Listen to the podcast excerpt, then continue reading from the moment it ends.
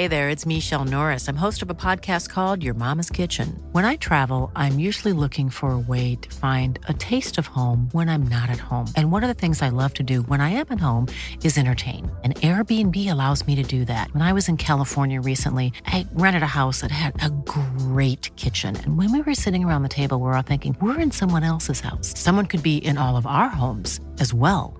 If you have a home, but you're not always at home, you have an Airbnb. Your home might be worth more than you think. Find out how much at airbnb.com/slash host. Savez-vous quel architecte a reconstruit 20 églises en Meurthe-et-Moselle? Bonjour, je suis Jean-Marie Russe. Voici le Savez-vous, un podcast de l'Est républicain. Les bombardements de la Première Guerre mondiale ont entraîné des dégâts importants en Meurthe-et-Moselle, ligne de front du conflit, quand elle n'était pas le théâtre d'affrontements. Des villages entiers ont disparu. Le patrimoine religieux a également beaucoup souffert. 120 églises ont été endommagées par les bombes en Meurthe-et-Moselle. En 1926, il n'en restait plus qu'une, encore en rénovation.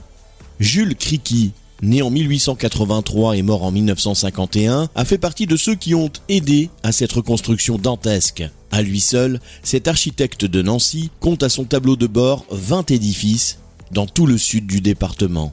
Celui qui a dessiné les plans de Notre-Dame de Lourdes à Nancy a ainsi officié à Champenoux, Arrêt-Éan, Chenicourt, Armaucourt, Jean de Lincourt, Brun-sur-Seille, Feilly-en-Haye, Léménil, Bouxières-sous-Froimont, Aracourt ou encore Herbévillers, pour n'en citer que quelques-unes.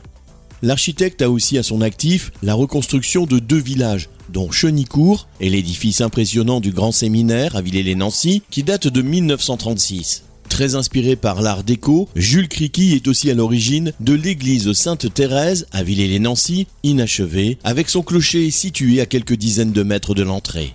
L'architecte est mort en 1951 en tombant d'un échafaudage d'un de ses chantiers à Toul. Abonnez-vous à ce podcast et écoutez Le Savez-vous sur toutes les plateformes ou sur notre site internet.